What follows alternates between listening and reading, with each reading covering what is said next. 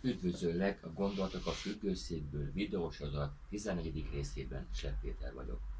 Szokták mondani, hogy az élet a legjobb forgatókönyvíró, és ez így igaz, mert az a téma, amiről ma szeretnék veled néhány gondolatot megosztani, az úgy került a fókuszom, hogy néhány napja jött velem szembe a közösségi médiában egy kép.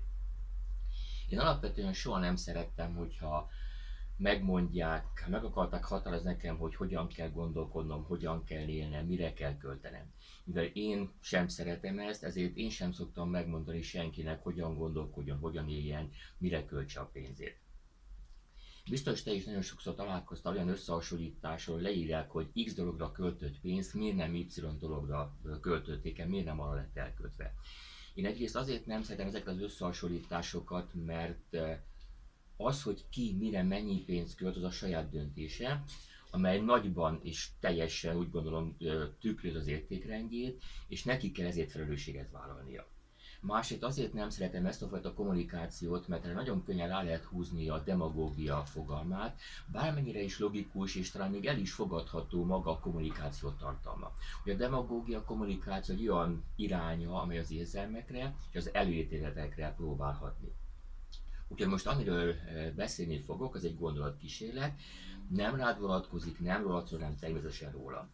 A gondolatkísérlet arról fog szólni, hogy mit lehet kezdeni havi plusz 30 000 forinttal, egyszeri 200 000 forinttal, illetve napi 60 perccel. Nagyon fontos a gondolatkísérlet szempontjából, hogy elvonatkozhatok a jelenlegi helyzetemtől. Az első kérdés az, hogy mire lehet költeni havi plusz 30 000 forintot.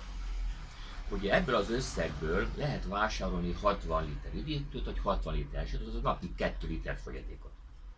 Aztán el lehet költeni 23 doboz cigarettára. Ez az összeg elég egy 4 fős család mondjuk 5 mozizására, vagy ugyanennek a családnak 4 gyorsételi menüjére. Aztán lehet bőle venni 12 kg sajtot, 60 kg banánt, 70 liter benzint, vagy akár el lehet költeni 2 fő alap vitamin táplálék kiegészítőjére. Ugye a másik kérdés, hogy mit kezdhetek egyszeri 200 000 forinttal.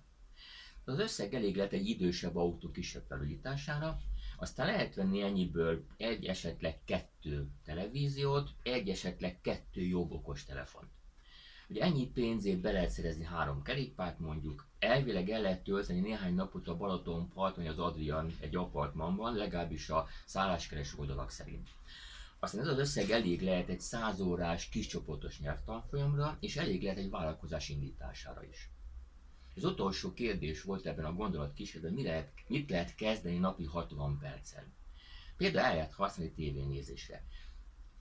Te tudtad, hogy például 2019 második negyedévében naponta átlagosan 4 óra 26 percet töltött egy magyar ember a tévékészülék előtt. Aztán el lehet használni a közösségi médiában céltalan görgetésre, fel lehet használni egy nyelv vagy egy új szakma megtanulására. Fel lehet használni napi 60 percet olvasásra, és hogyha ennyit szánunk olvasásra, akkor egy év alatt legalább egy 200 könyvet el tudunk olvasni. Aztán fel lehet használni sportolásra, egy ötlet megvalósítására, akár vállalkozásra fejlesztésére. Ugye a gondolatkísérlet elején összeszedtem néhány lehetséges választ a feltett kérdésekre a teljes igénye nélkül.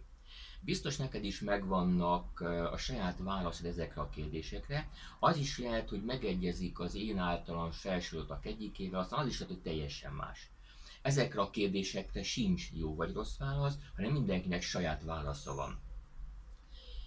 Én úgy vélem, hogy a mostani helyzetet, a közelmúlt eseményt és egy lehetséges jövőt figyelembe véve érdemes elgondolkodni azon, hogy mi a fontos az életünkben.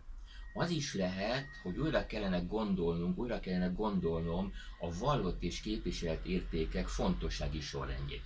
Hogy miért gondolom ezt? Az, hogy mi mit tettünk 15, 10 vagy akár 5 évvel ezelőtt, az nagy mértékben meghatározza azt, hogy jelenleg hogyan élünk, milyen egészségi állapotban vagyunk, illetve mit tudunk megtenni. Amit most teszünk, amire most fogunk áldozni, az pedig azt fogja meghatározni, hogy 5, 15, 20 év múlva hogyan fogunk élni, milyen egészségi állapotban leszünk, és mit fogunk tudni megtenni. Én nagyon szépen köszönöm, hogy ma is meghallgattál, további szép napot kívánok!